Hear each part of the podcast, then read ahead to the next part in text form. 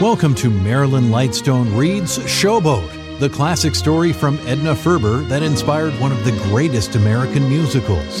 This is the eighth book in our podcast series, Marilyn Lightstone Reads, featuring the acclaimed Canadian actress, artist, television, and radio host, Marilyn Lightstone. You can find the entire series online at classicalfm.ca or through your favorite podcast app. Now, let's turn to Marilyn as she reads Edna Ferber's Showboat.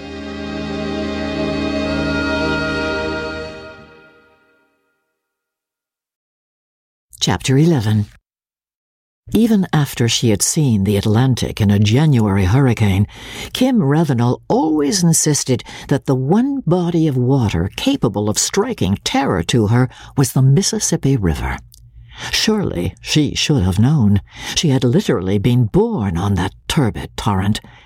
All through her childhood, her mother, Magnolia Ravenel, had told her tales of its vagaries, its cruelties, its moods, of the towns along its banks, of the people in those towns, of the boats that moved upon it, and the fantastic figures that went up and down in those boats. Her grandfather, Captain Andy Hawks, had lost his life in the treacherous swift current of its channel. Her grandmother, Parthenia Ann Hawks, was, at eighty, a living legend of the Mississippi, the Flying Dutchman of the rivers, except that the boat touched many ports. One heard strange tales about Hawks' widow. She had gone on with the business after his tragic death. She was the richest showboat owner on the rivers. She ran the boat like a female seminary. If an actor uttered so much as a damn, he was instantly dismissed from the troupe. Couples in the company had to show a marriage certificate. Every bill, even such innocuous old timers as East Lynne and The Gambler's Daughter and Tempest and Sunshine, were subject to a purifying process before the stern visaged female owner of the new Cotton Blossom would sanction their performance on her showboat. Kim herself remembered many things about the Mississippi though after her very early childhood she did not see it for many years, and her mother rarely spoke of it. She even shook her head when Kim would ask her for the hundredth time to tell her the story of how she escaped being named Mississippi. Tell about the time the river got so high, and all kinds of things floated on it animals and furniture and houses, even, and you were so scared. And I was born, and you wanted to call me Mississippi, but you were too sleepy or something to say it. And the place was near Kentucky and Illinois and, and Missouri all at once, so they made up a name from the letters K and I and M just till you could think of a real name and you never did. And it stayed Kim. People laugh when I tell them my name's Kim. Other girls are named Ellen and Mary and Elizabeth. Oh, tell me about that time on the Mississippi and the Cotton Blossom Floating Palace Theater. But you know all about it. You just told me. I'd like to hear you tell it. Your father doesn't like to have me talk so much about the rivers and the showboat. Why not? He wasn't very happy on them. I wasn't either, after Grandpa Hawks. Kim knew that, too.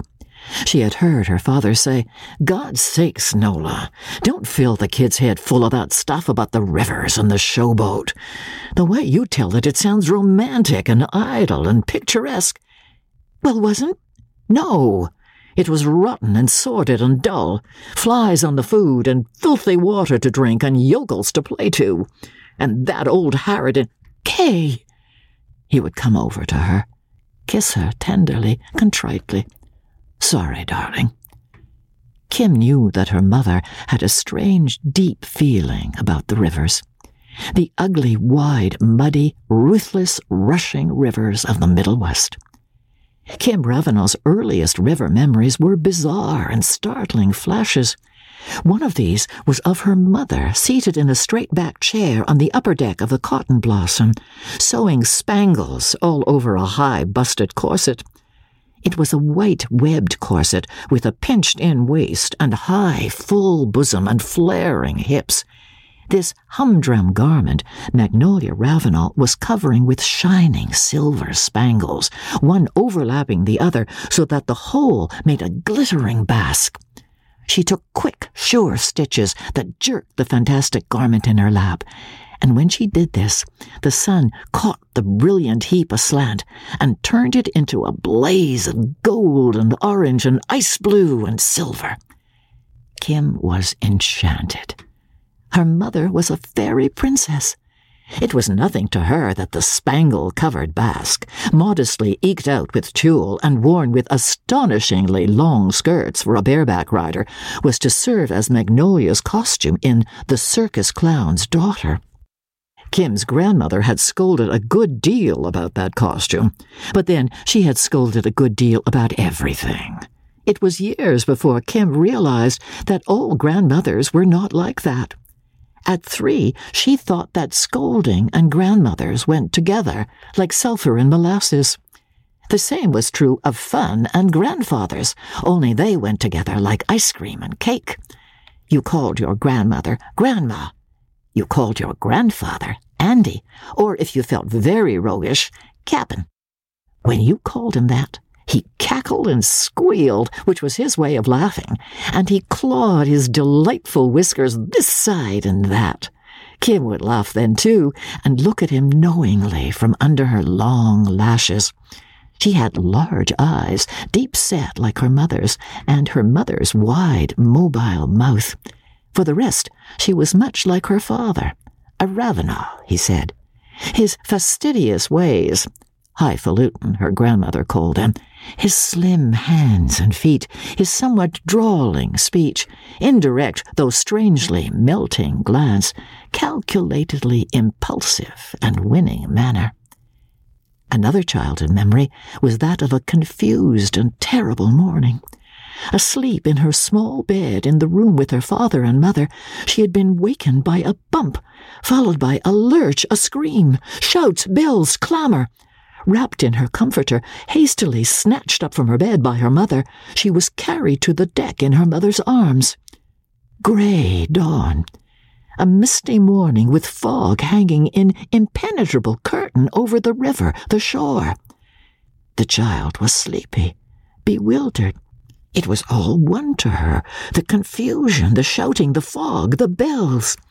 Close in her mother's arms, she did not in the least understand what had happened when the confusion became pandemonium. The shouts rose to screams. Her grandfather's high, squeaky voice that had been heard above the din Larboard lead there! Starboard lead! Snatcher! Snatcher! was heard no more. Something more had happened. Someone was in the water hidden by the fog, whirled in the swift, treacherous current. Kim was thrown on her bed like a bundle of rags, all rolled in her blanket. She was left there, alone.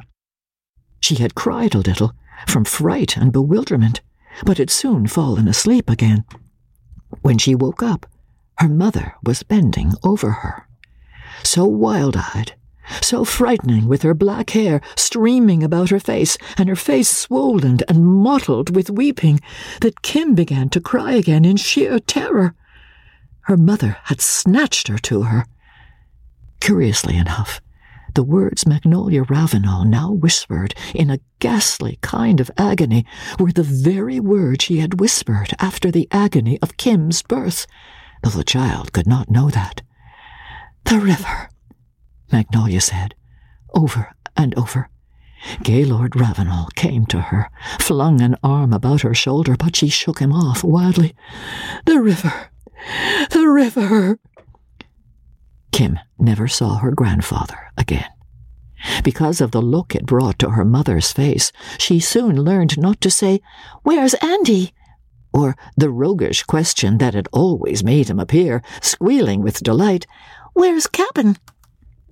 Baby though she was, the years, three or four, just preceding her grandfather's tragic death, were indelibly stamped on the infant's mind. He had adored her, made much of her. Andy, dead, was actually a more vital figure than many another alive. It had been a startling but nevertheless actual fact that Parthenia Ann Hawks had not wanted her daughter Magnolia to have a child. Parthy's strange psychology had entered into this, of course, a pathological twist. Of this she was quite unaware. How are you going to play ingenue lead, I'd like to know, if you, when you, while you. She simply could not utter the word pregnant, or say, while you are carrying your child, or even the simpering evasion of her type and class in the family way. Magnolia laughed a little at that. I'll play as long as I can. Toward the end, I'll play ruffly parts. Then some night, probably between the second and third acts, though they may have to hold the curtain for five minutes or so, I'll excuse myself. Mrs. Hawks declared that she had never heard anything so indelicate in her life. Besides, a showboat's no place to bring up a child. You brought me up on one. Yes, said Mrs. Hawks grimly. Her tone added, And now look at you. Even before Kim's birth, the antagonism between Parthy and her son in law deepened to actual hatred. She treated him like a criminal, regarded Magnolia's quite normal condition as a reproach to him. Look here, Magnolia, I can't stand this, you know. I'm so sick of this old mudscow and everything that goes with it. Okay, everything? You know what I mean. Let's get out of it. I'm no actor. I don't belong here. If I hadn't happened to see you when you stepped out on deck that day at New Orleans, are you sorry? Oh, darling, it's the only luck I've ever had that lasted. She looked thoughtfully down at the clear, colorful brilliance of the diamond on her third finger always too large for her, it now hung so loosely on her thin hand that she had been obliged to wind it with a great pad of thread to keep it from dropping off, though hers were the large knuckled fingers of the generous and resourceful nature. It was to see much of life, that ring. She longed to say to him, Where do you belong, Gay? Who are you? Don't tell me that you're a Ravenel. That, that isn't a profession, is it? You can't live on that. But she knew it was useless. There was a strange, deep streak of the secretive in him. Baffling, mystifying. Questioned, he would say nothing. It was not a moody silence or a resentful one. He simply would not speak. And she had learned not to ask. We can't go away now, Gay dear. I can't go. You don't want to go without me, do you? You wouldn't leave me. Maybe next winter, after the boat's put up, we can go to St. Louis or even New Orleans. That would be nice, wouldn't it? The winter in New Orleans? One of his silences. He never had any money. That is, he never had it for long. It vanished. He would have one hundred dollars. He would go ashore at some sizable town and return with five hundred, a thousand. Got into a little game with some of the boys, he would explain cheerfully, and give her three hundred of it, four hundred, five. Buy yourself a dress. Buy yourself something rich, Nola, with a hat to match. You're too pretty to wear these homemade things you're always messing with. Some woman wisdom in her told her to put by a portion of these sums. She got into the habit of tucking away ten dollars, twenty, fifty. At times she reproached herself for this, called it disloyal, sneaking, underhand. When she heard him say, as he frequently did, I'm strapped. Oh, if I had fifty dollars, I could turn a trick that would make five hundred out of it. You haven't got fifty, have you, Nola? no, of course not. She wanted then to give him every cent of her tiny hoard. It was the tenuous strain of her mother in her, doubtless, the pale thread of the Parthy in her makeup that caused her to listen to an inner voice. Don't do it, whispered the voice, nudging her. Keep it. You'll need it badly by and by. It did not take many months for her to discover that her husband was a gambler by profession, one of those smooth and plausible gentry with whom years of river life had made her familiar. It was, after all, not so much a discovery as a forced admission. She knew, but refused to admit that she knew. Certainly, no one could have been long in ignorance with Mrs. Hawks in possession of the facts. Ten days after Magnolia's marriage to Ravenel, and what a ten days those had been! Parthy alone crowded into them a lifetime of reproach. Mrs. Hawks came to her husband, triumph in her mien, portent in her voice. Well, Hawks, I hope you're satisfied now. This was another of Parthy's favourite locutions. The implication was that the unfortunate whom she addressed had howled heaven high his demands for a hideous misfortune and would not be content until horror had piled upon horror. I hope you're satisfied now, Hawks. Your son-in-law is a gambler, and no more. A common bar-room gambler without a cent to his trousers longer to take to transfer his money from his pocket to the table. That's what your only daughter has married. Understand, I'm not saying he gambles, and that's all. I say he's a gambler by calling. That's the way he made his living before he came aboard this boat. I wish he had died before he ever set foot on the Cotton Blossom gangplank, and so I tell you, Hawks. A smooth tongue, oily, good for nothing, no better than the scum Ellie ran off with. Now, Parthy, what's done's done. Why don't you try to make the best of things once in a while instead of the worst? Magnolia's happy with him. She ain't lived out her life with him yet. Mark my words. He's got a roving eye for a petticoat. Funny thing, Parthy. Your father was a man, and so's your husband, and your son-in-law's another. Yet seems you never did get the hang of a man's ways. Andy liked Ravenel. There was about the fellow a grace, an ease, a certain elegance that appealed to the aesthetic in the little Gallic captain. When the two men talked together sometimes after dinner, it was amiably, in low tones, with an air of leisure and relaxation, two gentlemen enjoying each other's company. There existed between the two a sound respect and liking. Certainly, Ravenel's vogue on the rivers was tremendous. Andy paid him as juvenile lead a salary that was unheard of in showboat records, but he accounted him worth it.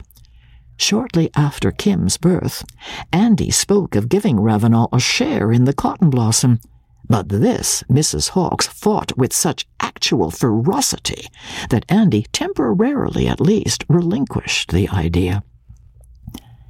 Magnolia had learned to dread the idle winter months.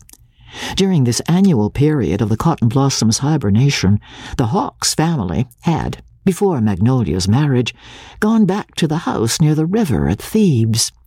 Sometimes Andy had urged Parthy to spend these winter months in the South, evading the harsh Illinois climate for a part of the time at least in New Orleans, or one of the towns of southern Mississippi where one might have roses instead of holly for Christmas. He sometimes envied Black Joe and Queenie their period of absence from the boat. In spite of the disreputable state in which they annually returned to the cotton blossom in the early spring, they always looked as if they had spent the intervening months seated in the dappled shade, under a vine, with the drone of insects in the air, and the heavy scent of white petaled blossoms, eating fruit that dripped juice between their fingers, sleeping slack jawed and heavily content through the heat of the southern mid afternoon, supping greasily and plentifully on fried catfish and cornbread, watching the moon come up to the accompaniment of Joe's coaxing banjo. We ought to laze around more winters, Andy said to his energetic wife. She was perhaps setting the Thebes house to rights after their long absence, thwacking pillows, pounding carpets, sloshing pails, scouring tables, hanging fresh curtains, flapping drapes, banging bureau drawers a towel wrapped about her head, turban-wise, her skirts well pinned up, she would throw a frenzy of energy into her already exaggerated housewifeliness until Andy, stepping fearfully out of the way of mop and broom and pail, would seek waterfront cronies for solace. Lazy? I've enough of lazy on that boat of yours month in, month out, all summer long. No south for me, thank you. Eight months of flies and dirty mud tracking loafers is enough for me, Captain Hawks. I'm thankful to get back for a few weeks where I can live like a decent woman. Thwack, thump, bang. After one trial lasting but a few days, the Thebes house was found by Magnolia to be impossible for Gaylord Ravenel. That first winter after their marriage, they spent in various towns and cities. Memphis for a short time, a rather hurried departure, St. Louis, Chicago. That brief glimpse of Chicago terrified her, but she would not admit it. After all, she told herself, as the astounding roar and dim and jangle and clatter of State Street and Wabash Avenue beat at her ears, this city was only an urban Mississippi. The cobblestones were the riverbed, the high, grim buildings, the riverbanks. The men, women, horses, trucks, drays, carriages, streetcars that surged through these streets, creating new channels where some obstacle blocked their progress, filling whole sections of stone and brick and wood and sweeping over that section, obliterating all trace of its former existence, lifting other huge blocks and sweeping them bodily downstream to deposit them in a new spot, making a boulevard out of what had been a mud swamp. All this, Magnolia thought, was only the Mississippi in another form and environment. Ruthless, relentless, gargantuan, terrible. One might think to know its currents and channels ever so well, but once caught unprepared in the maelstrom, one would be sucked down and devoured as Captain Andy Hawks had been in that other turbid, hungry flood. You'll get used to it, Ravenel told his bride, a trifle patronizingly, as one who had this monster tamed and fawning. Don't be frightened. It's mostly noise. I'm not frightened, really. It's just the kind of noise that I'm not used to. The rivers, you know, all these years. So quiet. At night and in the morning. That winter, she lived the life of a gambler's wife. Streakoline, streak of fat. Turtle soup and terrapin at the Palmer House today. Ham and eggs in some obscure eating house tomorrow. They rose at noon they never retired until the morning hours. Gay seemed to know a great many people, but to his wife he presented few of these. Business acquaintance, he would say. You wouldn't care for him. Hers had been a fantastic enough life on the showboat, but always there had been about it an orderliness, a routine, due to the presence of the Martinet, Parthenia Ann Hawks. Indolent as the days appeared on the rivers, they still bore a methodical aspect.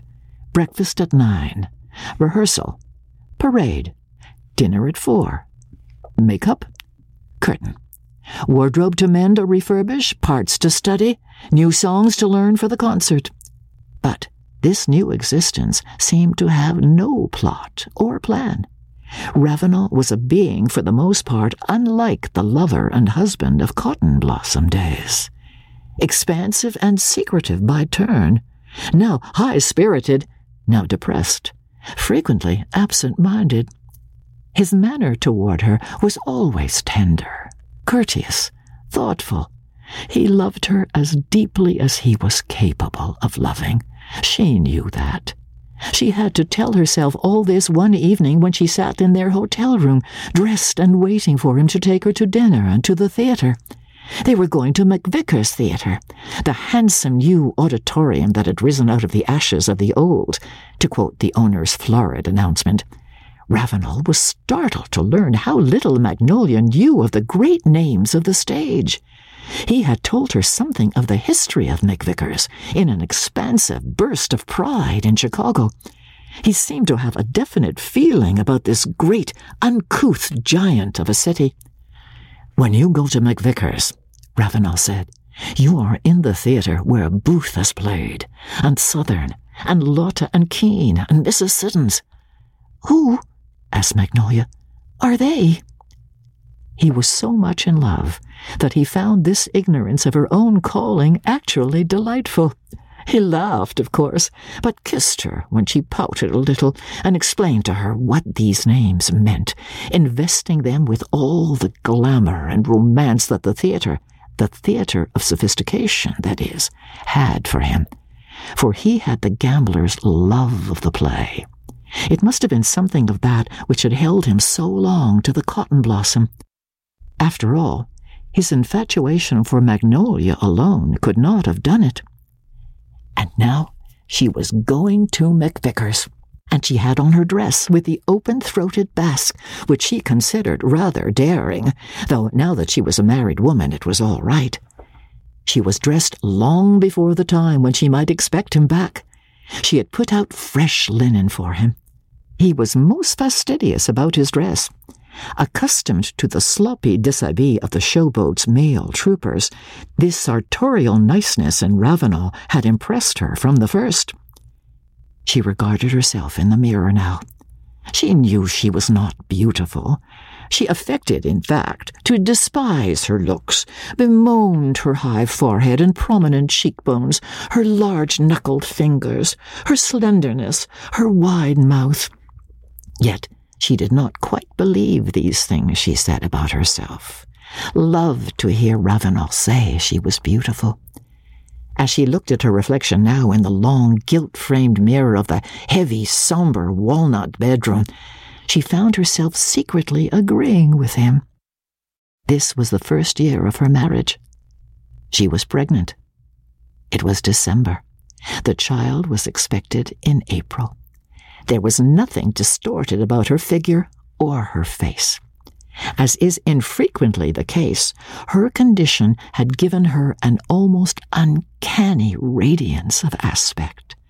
Her usually pallid skin showed a delicious glow of rosy coloring. Her eyes were enormous and strangely luminous, Tiny blue veins were faintly, exquisitely etched against the cream tint of her temples. Her rather angular slimness was replaced by a delicate roundness. She bore herself well, her shoulders back, her head high. A happy woman, beloved and in love. Six o'clock. A little late, but he would be here at any moment now. Half past six. She was opening the door every five minutes to peer up the red carpeted corridor. Seven. Impatience had given way to fear. Fear to terror. Terror to certain agony. He was dead. He had been killed. She knew by now that he frequented the well known resorts of the city, that he played cards in them. Just for pastime, he told her. Game of cards to while away the afternoon. What's the harm in that? Oh, now, Nola, don't look like your mother, please. She knew about them. Red plush and gilt, mahogany and mirrors, food and drink. Riverfront saloons and riverfront life had long ago taught her not to be squeamish. She was not a foolish woman, nor an intolerant. She was, in fact, in many ways, wise beyond her years. But this was 1888. The papers had been full of the shooting of Simeon Peake, the gambler, in Jeff Hankins' place over on Clark Street. The bullet had been meant for someone else, a well known newspaper publisher, in fact. But a woman, hysterical, crazed, revengeful, had fired it. It had gone astray. Ravenel had known Simeon Peake. The shooting had been a shock to him. It had, indeed, thrown him so much off his guard that he had talked to Magnolia about it for relief. Peake had had a young daughter, Selina. She was left practically penniless. Now, the memory of this affair came rushing back to her. She was frantic. Half past seven. It was too late now for the dinner they had planned for the gala evening. Dinner at the Wellington Hotel, down in the White Marble Cafe. The Wellington was just across the street from McVicker's. It would make everything simple and easy. No rush, no hurrying over that last delightful sweet sip of coffee. Eight o'clock. He had been killed. She no longer merely opened the door to peer into the corridor. She left the room door open and paced from room to hall, from hall to room, wildly, down the corridor.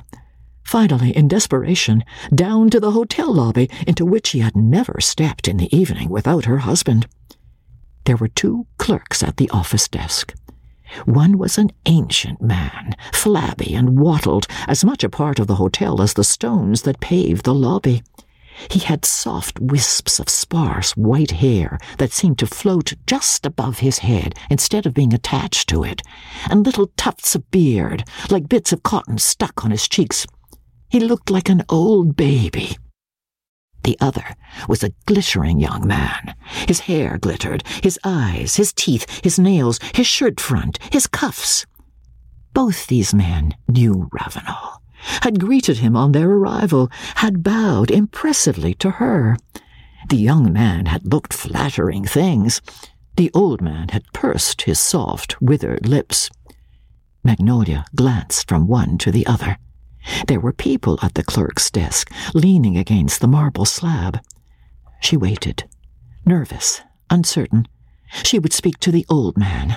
She did not want, somehow, to appeal to the glittering one. But he saw her, smiled, left the man to whom he was talking, came toward her.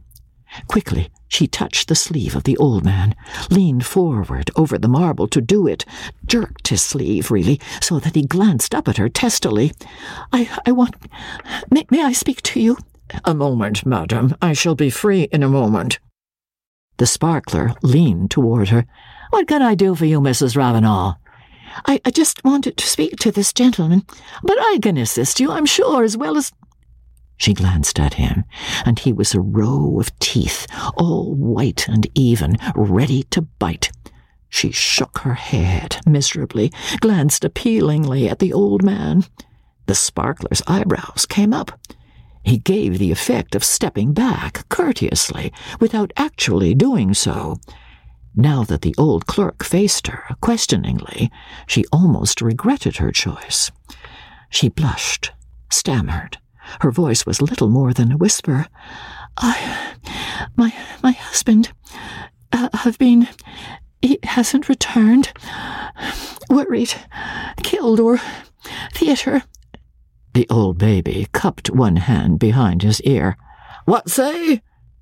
Her beautiful eyes, in their agony, begged the sparkler now to forgive her for having been rude. She needed him.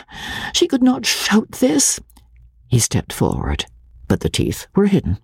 After all, a chief clerk is a chief clerk. Miraculously, he had heard the whisper. You say your husband? She nodded. She was terribly afraid that she was going to cry. She opened her eyes very wide and tried not to blink. If she so much as moved her lids, she knew the mist that was making everything swim in a rainbow haze would crystallize into tears. He is terribly late. I, I've been so worried. We were going to, to the, to McVicker's and dinner, and now it's after seven. After eight, wheezed Cotton Whiskers, peering at the clock on the wall. After eight, she echoed wretchedly. There, she had winked. Two great drops plumped themselves down on the silk bosom of her bodice with the open throated neckline. It seemed to her that she had heard them splash. Mm-mm, cackled the old man. The glittering one leaned towards her. She was enveloped in a waft of perfume. Now, now, Mrs. Ravenel, there's absolutely nothing to worry about. Your husband has been delayed, that's all, unavoidably delayed. She snatched at this. Do you think? Are, are, you sure? But he is always back by six, at the latest. Always. And, and we were going to dinner, and. You brides, smiled the young man. He actually patted her hand then. Just a touch. Now you just have a bite of dinner, like a sensible little woman. Oh, oh I, I couldn't eat a bite. I couldn't. A cup of tea. Let me send up a cup of tea. The old one made a sucking sound with tongue and teeth, rubbed his chin, and proffered his suggestion in a voice that seemed to Magnolia to echo and re echo throughout the hotel lobby. Why don't you send a messenger around for him, madam? Messenger? Ar- around? Well, where? Sparkler made a little gesture, a tactful gesture. Perhaps he's having a little game of cards, and oh, you know how time flies. I've done the same thing myself. Look up at the clock, and first thing you know, it's eight. Now, if I were you, Mrs. Ravenel. She knew then. There was something so sure about this young man, and so pitying. And suddenly she, too, was sure. She recalled in a flash that time when they were playing Paducah, and he had not come. They had held the curtain until after eight. Ralph had searched for him. He had been playing poker in a waterfront saloon. Send round for him? Not she. The words of a popular sentimental song of the day went through her mind, absurdly. Father, dear father, come home with me now. The clock in the steeple strikes one. She drew herself up now. The actress. She even managed a smile, as even and sparkling and toothy as the sparkler's own. Of course. I'm very silly. Thank you so. I'll, I'll just have a bite of supper in my room. She turned away with a little gracious bow, the eyes very wide again. Hmm, the old man. Translated, it meant, little idiot. She took off the dress with the two dark spots on the silk of the basque. She put away his linen and his shiny shoes. She took up some sewing, but the mist interfered with that. She threw herself on the bed, an agony of tears. Ten o'clock. She fell asleep, the gas lights burning. At a little before midnight, he came in. She awoke with a little cry. Queerly enough, the first thing she noticed was that he had not his cane, the richly mottled malacca stick that he always carried. She heard herself saying, ridiculously, half awake, half asleep, Where's your cane? His surprise at this matter of fact reception made his expression almost ludicrous. Cane? Oh, that's so. Why, I left it, must have left it. In the years that followed, she learned what the absence of the Malacca stick meant. It had come to be a symbol in every pawnshop on Clark Street. Its appearance was bond for a sum a hundred times its actual value. Gaylord Ravenel always paid his debts. She finished undressing in silence. Her face was red and swollen. She looked young and helpless and almost ugly. He was uncomfortable and self reproachful. I'm sorry, Nola. I was I was detained. We'll go to the theater tomorrow night. She almost hated him then. Being, after all, a normal woman, there followed a normal scene tears, reproaches, accusations, threats, pleadings, forgiveness. Then, um, uh, Nola, will you let me take your ring, just for a day or two? Ring? But she knew. You'll have it back. This is Wednesday. You'll have it back by Saturday. I swear it. The clear white diamond had begun its travels with the Malacca stick. He had spoken the truth when he said that he had been unavoidably detained. She had meant not to sleep. She had felt sure that she would not sleep. But she was young unhealthy, and exhausted from emotion. She slept. As she lay there by his side, she thought, before she slept, that life was very terrible, but fascinating. Even got from this a glow of discovery. She felt old and experienced and married and tragic. She thought of her mother. She was much, much older and more married, she decided, than her mother ever had been. They returned to Thebes in February, Magnolia longed to be near her father. She even felt a pang of loneliness for her mother. The little white cottage near the river at Thebes looked like a toy house. Her bedroom was doll sized. The town was a miniature village, like a child's Christmas set. Her mother's bonnet was a bit of grotesquerie. Her father's face was etched with lines that she did not remember having seen there when she left. The home cooked food, prepared by Parthy's expert hands, was delicious beyond belief. She was a traveler, returned from a far place. Captain Andy had ordered a new boat. He talked of nothing else. The old cotton blossom, bought from Pegram years before, was to be discarded. The new boat was to be lighted by some newfangled gas arrangement instead of the old kerosene lamps. Carbide or some such thing, Andy said it was. There were to be special footlights, new scenery, improved dressing and sleeping rooms. She was being built at the St. Louis shipyards. She's a daisy, squeaked Andy, capering. He had just returned from a trip to the place of the cotton blossom's imminent birth of the two impending accouchements, that wish was to bring forth a grandchild, and that which was to produce a new showboat. It was difficult to say which caused him keenest anticipation. Perhaps, secretly, it was the boat. Much as he loved Magnolia, he was, first, the riverman, second, the showman, third, the father. Like to know what you want a new boat for, Parthy scolded. Take all the money you've earned these years past with the old tub and throw it away on a new one. Old one ain't good enough. Good enough for the riffraff we get on it.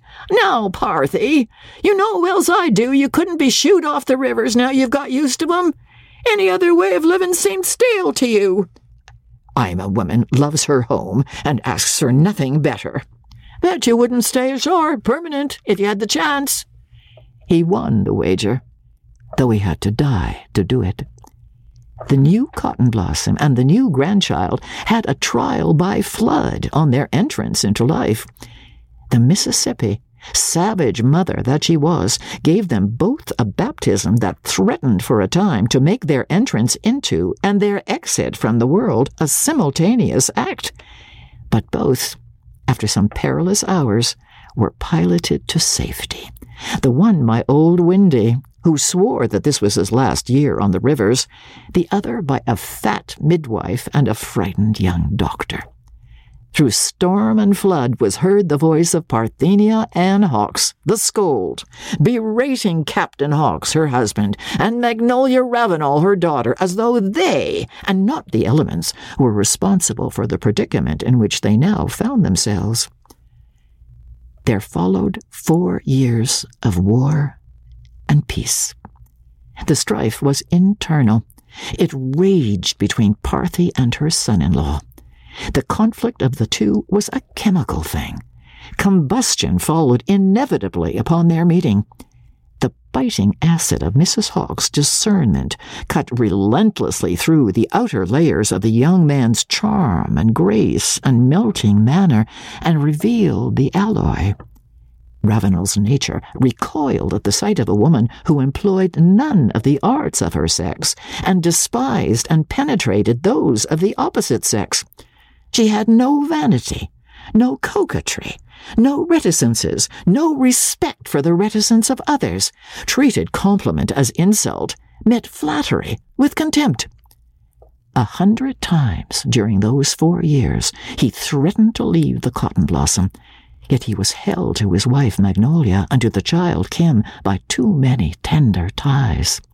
His revolt usually took the form of a gambling spree ashore, during which he often lost every dollar he had saved throughout weeks of enforced economy. There was no opportunity to spend money legitimately in the straggling hamlets to whose landings the cotton blossom was so often fastened. Then, too, the easy indolence of the life was beginning to claim him. Its effortlessness, its freedom from responsibility. Perhaps a new part to learn at the beginning of the season. That was all. River audiences liked the old plays, came to see them again and again. It was Ravenel who always made the little speech in front of the curtain. Wish to thank you, one and all. Always glad to come back to the old Tomorrow night, that thrilling comedy drama entitled each and every one. Concert after the show. Never had the Cotton Blossom Troupe so reveled in home baked cakes, pies, cookies, home brewed wine, fruits of tree and vine. The female population of the river towns from the Great Lakes to the Gulf beheld in him the lover of their secret dreams, and laid at his feet burnt offerings and shewbread. Ravenel, it was said by the Cotton Blossom Troupe, could charm the gold out of their teeth. Perhaps, with the passing of the years, he might have grown quite content with this life. Sometimes the little captain, when the two men were conversing quietly apart, dropped a word about the future. When I'm gone, you and Magnolia, the boat'll be yours, of course. Ravenel would laugh.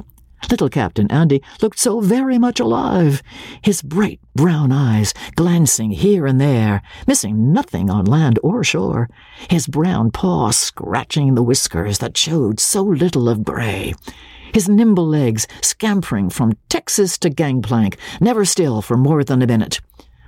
No need to worry about that for another fifty years, Ravenel assured him. The end had in it, perhaps, a touch of the ludicrous, as had almost everything the little capering captain did. The Cotton Blossom, headed upstream on the Mississippi, bound for St. Louis, had struck a snag in Cahokia Bend, three miles from the city. It was barely dawn, and a dense fog swathed the river. The old Cotton Blossom probably would have sunk midstream. The new boat stood the shock bravely, in the midst of the pandemonium that followed, the high, shrill falsetto of the little captain's voice could be heard giving commandments which he, most of all, knew he had no right to give. The pilot only was to be obeyed under such conditions. The crew understood this, as did the pilot. It was, in fact, a legend that more than once in a crisis, Captain Andy on the upper deck had screamed his orders in a kind of dramatic frenzy of satisfaction, interspersing these with picturesque and vivid oaths during which he had capered and bounced his way right off the deck and into the river, from which damp station he had continued to screech his orders and profanities in cheerful unconcern until fished aboard again. Exactly this happened. High above the clamor rose the voice of Andy. His little figure whirled like that of a dervish. Up, down, fore, aft. Suddenly, he was overboard. Unseen in the dimness, in the fog, in the savage, swift current of the Mississippi, wrapped in the coils of the old yellow serpent. Tighter, tighter, deeper, deeper, until his struggles ceased. She had him at last. The river, Magnolia had said, over and over. The river. The river.